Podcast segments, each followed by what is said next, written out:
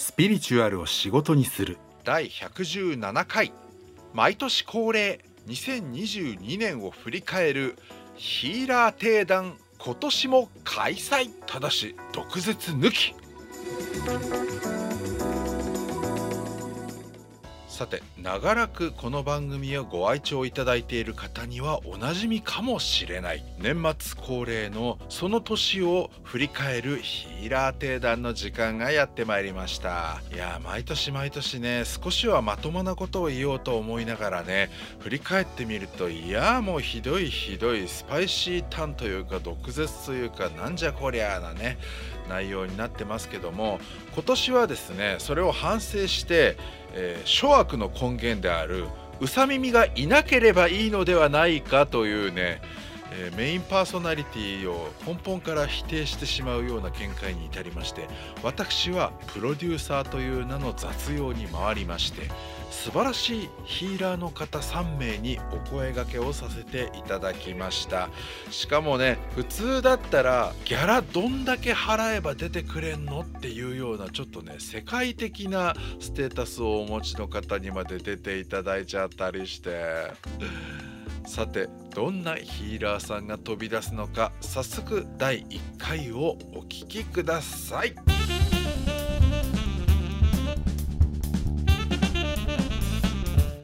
毎年恒例の年末の定談ということで、えー、今回は2022年を振り返るをテーマに、えーと、私、哲也と、えー、秋さん、とゆかさんの3人で、えーと、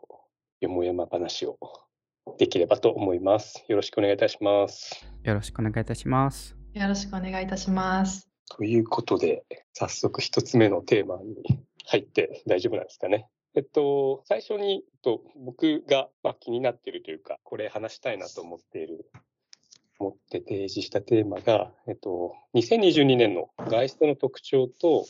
その、それに対する自分とか、あとはその周りの人たちが2022年どうだったかっていうような、その、外出の振り返り、答え合わせ的な振り返りをできたら面白いんじゃないかなと思っているんですけど、えっと、アキさんなんかガイストのチューニングセッションって昨年参加されたりしてますか？あ、しましたね。で、結構まさにその通りみたいな展開もいくつかあって興味深かったですね。なんか具体的に聞いても大丈夫です。あ、えっと、新しい対人関係が増えるっていう話があって、で、いろいろなことを話せそうな方が、まあ、人生の友人関係に現れそうだなっていうのがあったんですね。で、実際そういった方との出会いがあって、かつガイストの特性としてなんかいろいろと、まあ、自分で動いていけば、まあ、広がりがあるような特徴があるなと思ってたんですけども自分が割とそうですねもう少し今まで見たことのないまあ、場所とか人たちとの関わりを増やしたいなと思っていたらなんかその方にいろいろずっと連れて行ってもらって、まあ、対人関係というか見聞が広がったっていうのがありましたね。うんなんか今年のガイストってなんか意図してそれに向かって動けば応援してくれるみたいな特徴に僕見えてたんですけど、うん、その新しい人との出会いみたいなのはもう年末もしくは年始に意図して動いたっていうことですか？いや、まさに祈ったというか、まあ、そういう人がいたらいいなとか、なんか見聞広める時に、なんかサポートとかあったらいいなって思い続けていたら、実際に中頃ですかね、6月、7月ぐらいから、本当にそうなっていったって感じですね。なるほど。そうなんですね。じゃあ、がっちり波に乗れた一人という感じですか？うん。やっぱり波に乗れたって言えば乗れてますし、逆にガイストの特徴として意図してなかったら動けないというか、うん、去年の21年の、まあ、わちゃわちゃと世話しないけれども後押しがあるようなとは違ったなんか動こうとしなかったとかちょっと止まりがちだったなみたいな反省点もあったりしましたね。うんあ、そうなんですね。いや、僕、なんか振り返りの定談のお誘いを受けたときに、軽く振り返ったんですけど、あの、前半はそんなに明確な意図がなかったんで、昨年まで似たような半年を過ごしてたなっていうのが 振り返りで判明して、ちょっと反省してました。で、後半はちょっと意図を立てたので、あの、かなり思いもよらないところまでたどり着けた感があるなっていう一年でしたね。あ、もし伺ってもよかったら、はい。そのかなり思いもよらないところまでっていうのはどんな感じだったんですか？と、これ、うん。秋さんも実は 関わってて、お、視点的果樹園の2まで受けて後に、あのー、3に進めるかどうかの判定を、うん、あのー、創始者の方から委託を受けて秋さんが判定するみたいな、なんかそういう、あの、状況があったんですけど、で、秋さんと、まあ、グループワークでしたかね。の形でやったときに、僕はまだ進めないみたいな話をされたのが確か4月か5月ぐらい。そうですね。はい。でう、ん、その時はまあ、あの、あまあベス、受けるのがベストじゃないってことなんだろうな、ぐらいに、えっと、一旦受け止めたんですけど、まあ、とはいえ、と、ん何、何か取り組まなきゃっていうので、えっと、まあ、視点的果樹園受けるのに足りなかったのが、あの、まあ、視点的情熱って言われる、心からやりたいことがないと受けてもそんなに意味がないよ、みたいなうん、だったんですけど、確かに、あの、今世でというか、なんか現世的にというか、そんなにやりたいこと確かにないんだよなっていうのが、あの、あり、うん。で、まあ、そういう視点的情熱みたいなものがあるんだったら自分も、あのそろそろそれを抱いて行動したいっていうふうに意図を立てたら、なんか図書館に行った時に、シュタイナーの本うん。があって、あのなんかの三部作のうちの一冊なんですけど、で結局その三部作、三部作全部三冊読んだんですけど、あの、地球紀はこういう人類の動きで、まあ、その前後で木星紀、太陽紀、月紀とかある中で人類がこういう発展を目指してるに違いないっていうような話があって、で、その、そこで前、知識を得た1ヶ月後ぐらいに、宇佐美美さんが霊的グラビティ計測創始しました。っていう時に、まあ、モニター会受けて、で、そのモニター会で、あの、地球紀の人類の、えっと、このままいけばこうなりそうっていうのを見たときに、あ、そこをアラインすることをしたいって感じたのが、まあ、なんだろうな。えっと、ききっかけというか、そこからさらに学びが深まって、確かにそれ自分がやりたいことの、魂がやりたいことの一つだみたいな思いはあってっていう中でいろいろ、まあマルチプラマナスのワークとか自分のワークとかしていく中で、今、年末の現時点で、あの、年始では思いもよらなかった、なんだろう、視野の広さというか、うん。あの、こういうことしたいんだけど、そん、そんなこと考えもしてなかったみたいなところを今考えとして持ってるので、あの意図を立てた時の外出の後押しって、すごいんだなっていうふうに今感じてます。なるほどです。やっぱり意図を立てたことでこうやってなんか流れに乗られていったっていうのがすごくストーリーとして現れてきたんだなって感じました。振り返ったらそうだったなっていう感じ。で、うん。あの、視点史的果樹園、どうしようかな。まあ、あったらそういうのを情熱僕も感じたいよねぐらいなうん。意図の立て方だったんですよね、その当時は。うんうんあの特にマニフェストしたとかでもなかったんですけど、うん。振り返ってみるとあそこがスタートだったみたいな、ああ、なるほど。あります。うんですね。ゆかさんはどんな感じの一年だったんですか？そうですね。えっと、私も改めてちょっと振り返ってみると、あの、そのガイストの特徴が、こう、求めたら、まあ、与えられるみたいな感じで、えー感じ取っていて、で、そうですね。うん、遠慮せずになんか結構やりたいみたいなことをどんどんあのやるっていうのを決めていった一年だったかなっていうふうに思っていて、あの、その、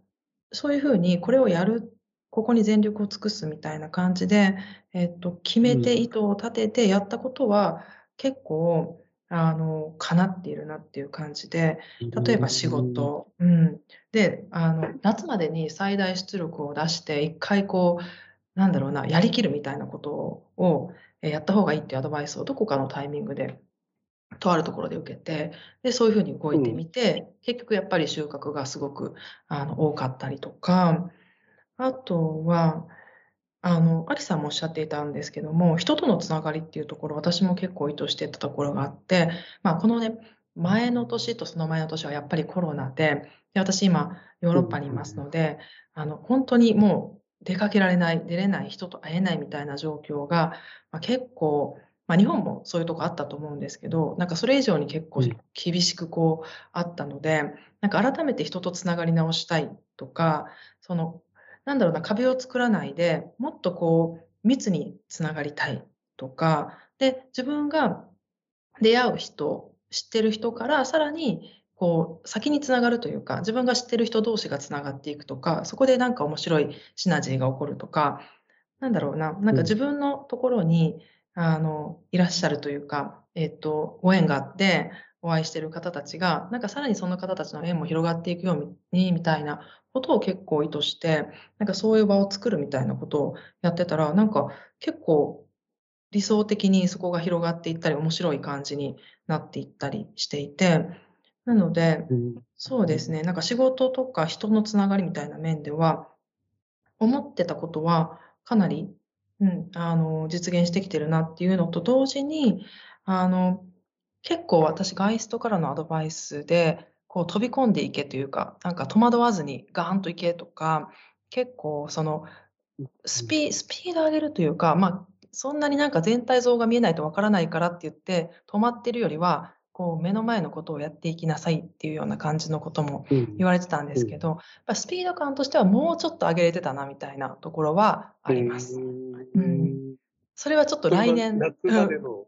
うん。夏までの全力っていうのも踏まえた上ででもままだ足りなかった。そうです。夏までの全力の時は結構もう、あの、ある意味自分を追い込むみたいな感じでスケジュールバーって立てちゃって、もうやるって感じでやってたんですけど、その後、出し切った後、じゃあ、新しいあのことを始めようと、新しい事業をやっていこうみたいな感じで、そこに糸をガーンって立てて、進んでるんですけど、あの、すごい水面下みたいな感じ。うんまだ表に出せないみたいな感じで、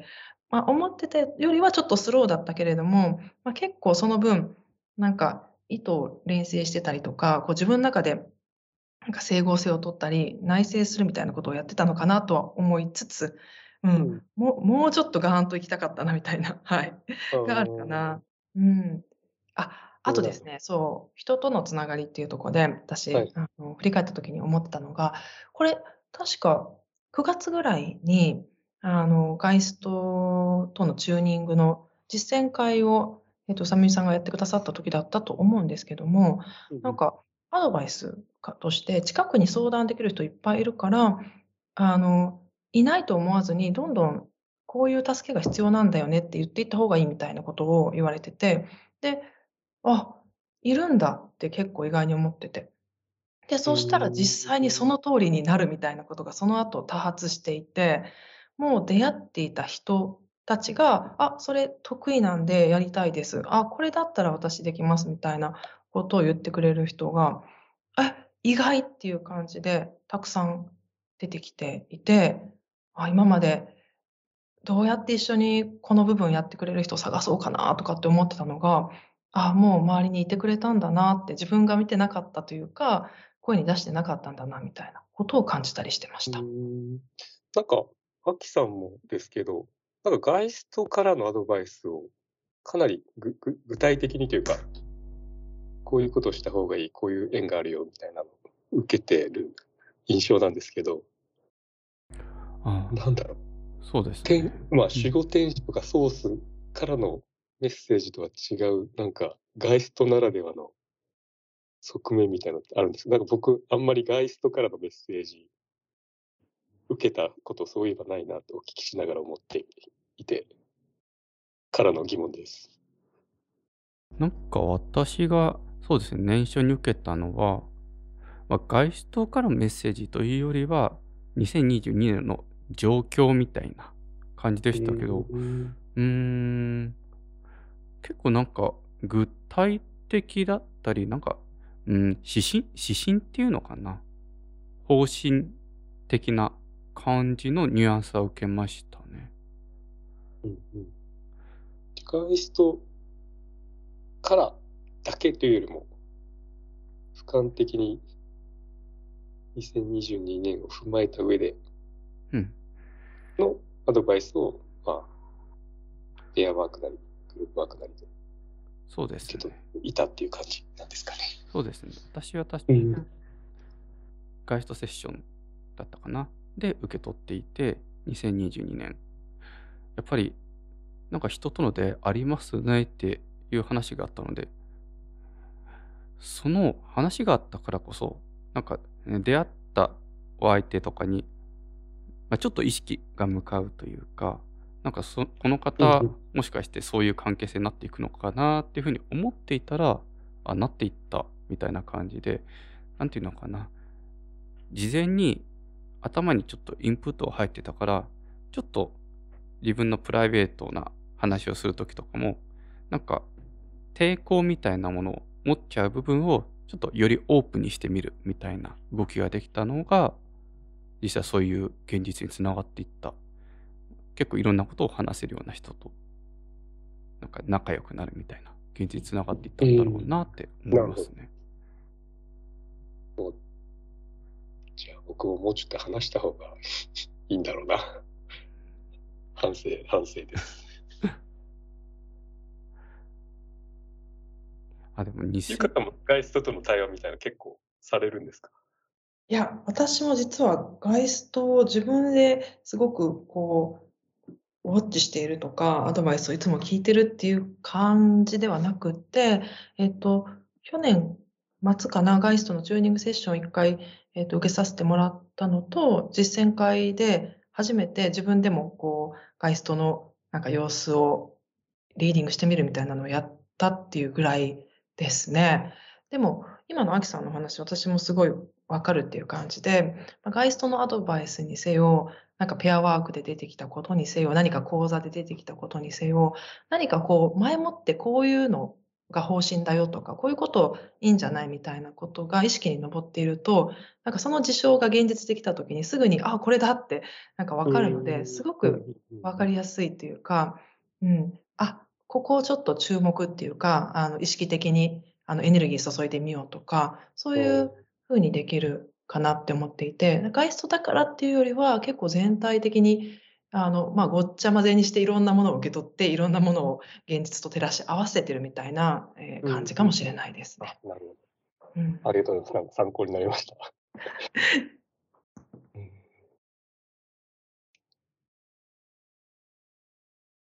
ガイストの答え合わせは、そんな感じですかね。そうですね。うん僕、ガイストつながりで、あの、アキさんが誘ってくれた、お金の流れああ、はい。のやつ、あれ今すごい活用してます。それよかったです。あの、僕コンサルもやってるんですけど、はいあの。個人で。あの、来、来年新しい事業をしたいんだけどとか、なんか副業を始めたいんだけどみたいな相談受けたときに、はい。まず軽くそのお金の流れをバッて見て、あ今こういう流れだけど、ここにもう一本太くなる可能性見えるから、それやった方がいいんじゃないとか。なんか導入としてすごい使いやすくて。いいですね。っていうお礼です。ありがとうございます。うん、その使い方できると、かなりはかどりますね。あの話しやすく。そうビジビジネス、まあお金の流れなので、はい。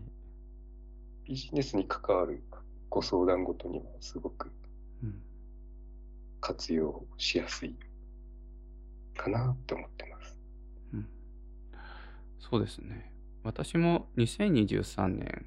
まあ、ちょっと外出の振り、今年の外出の振り返りも関わってくるんですけど、2023年、もう少し今年よりも新しいことをやっていきたいなと思っていて、そこで、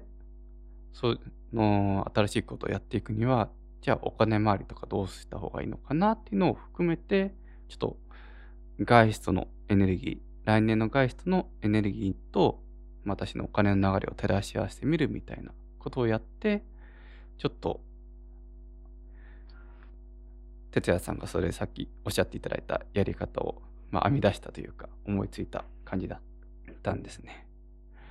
で、なんか私もゆかさんと同じく今年前半はちょっともっとやっていくぞっていう気持ちがあって、それこそまあ IT エンジニアの仕事もやっていたんで、まあ、やっていたというか今もやってるんですけれどもあのなんかちょうど6月くらいかななんかやたら面談とか受けていてちょっと次どこの現場行こうみたいなフリーランスとしての動きを考えてたんですけど8月以降かな。ちょっとやっぱり今のところでいた方がいいぞってなってうん。半分ブレーキというかなんか前半もっと頑張っていくぞみたいな上り調子がありつつもちょっと後半はなんか調整期間みたいになんか水面下の動きが増えてたなって感じましたね。うんうん、なんかそれで言うとあの停滞しててダメだったっていうブレーキ感よりはもしかするとこう整理整頓というかあの自分にとって本当にやっていきたいこととかこうなんだろうないらないものを背負ってるのをこう剥がしていったりとかなんかそういうことをやる時期として結構良かったのかななんて来年のあのスタートダッシュのためになんかそういう準備期間だったのかななんて私も今考えながら伺ってたとこです。うん。と準備期間って感じでかなり私はに後半は体調の整えるっていうところにフォーカスしていましたね。うん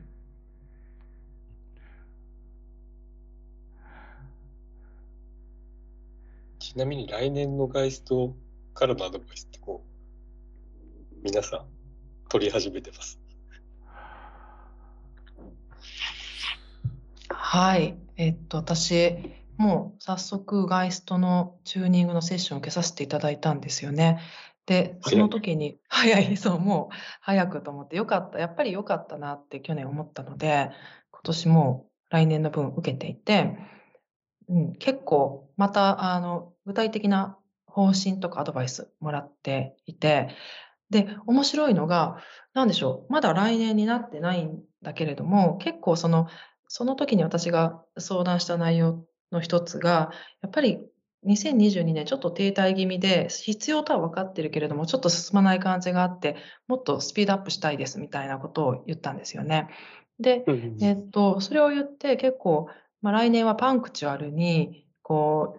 う、きっちり時間に合わせていくっていうところでチューニングしてもらったんですけども、なんかそうすると、なんだろう、その次の日から、まだ今年なんだけど、なんか今まで停滞して、ああ、後でやろうかな、みたいな思ってたことが、一気になんか一日でババって片付いたりして、ちょっとすすごい自分でもびっくりしたっていうか、なんかそっちにセットされたのかな、みたいな感じがありましたね。わかります。なんか、見たらというか、チューニングしたらもうそこから作用し始める来年の回数が、感は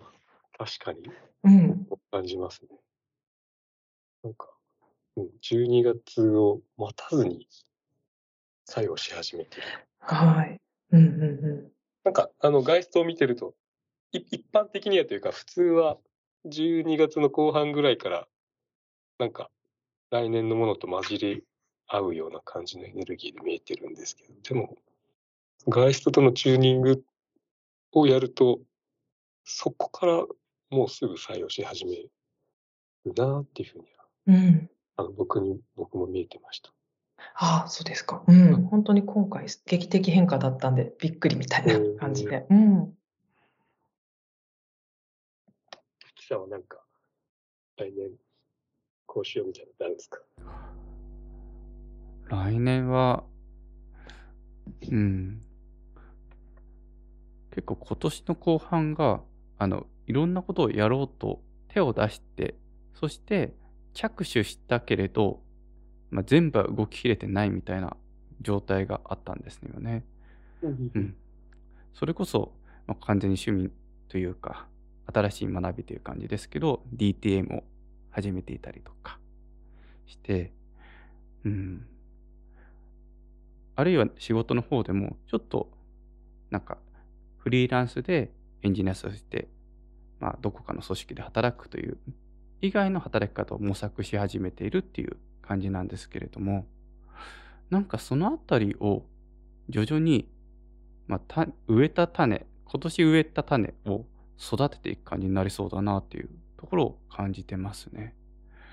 私が来年のガイストを見ていると、結構、うん、養育というか、なんか育っていきたい人たちに対するサポートが強いなって感じてるんですね。逆に育っていきたい人に対するサポートがあるので、あの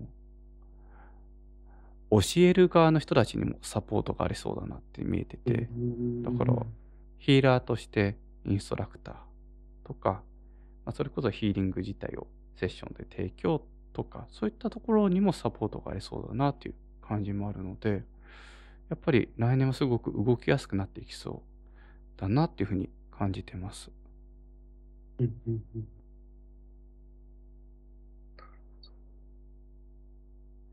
僕はき先月かな？あの、グループワークで、ガイスト、来年のガイストと、まあ、ふさわしい動き方みたいな、グループワークしてもらって、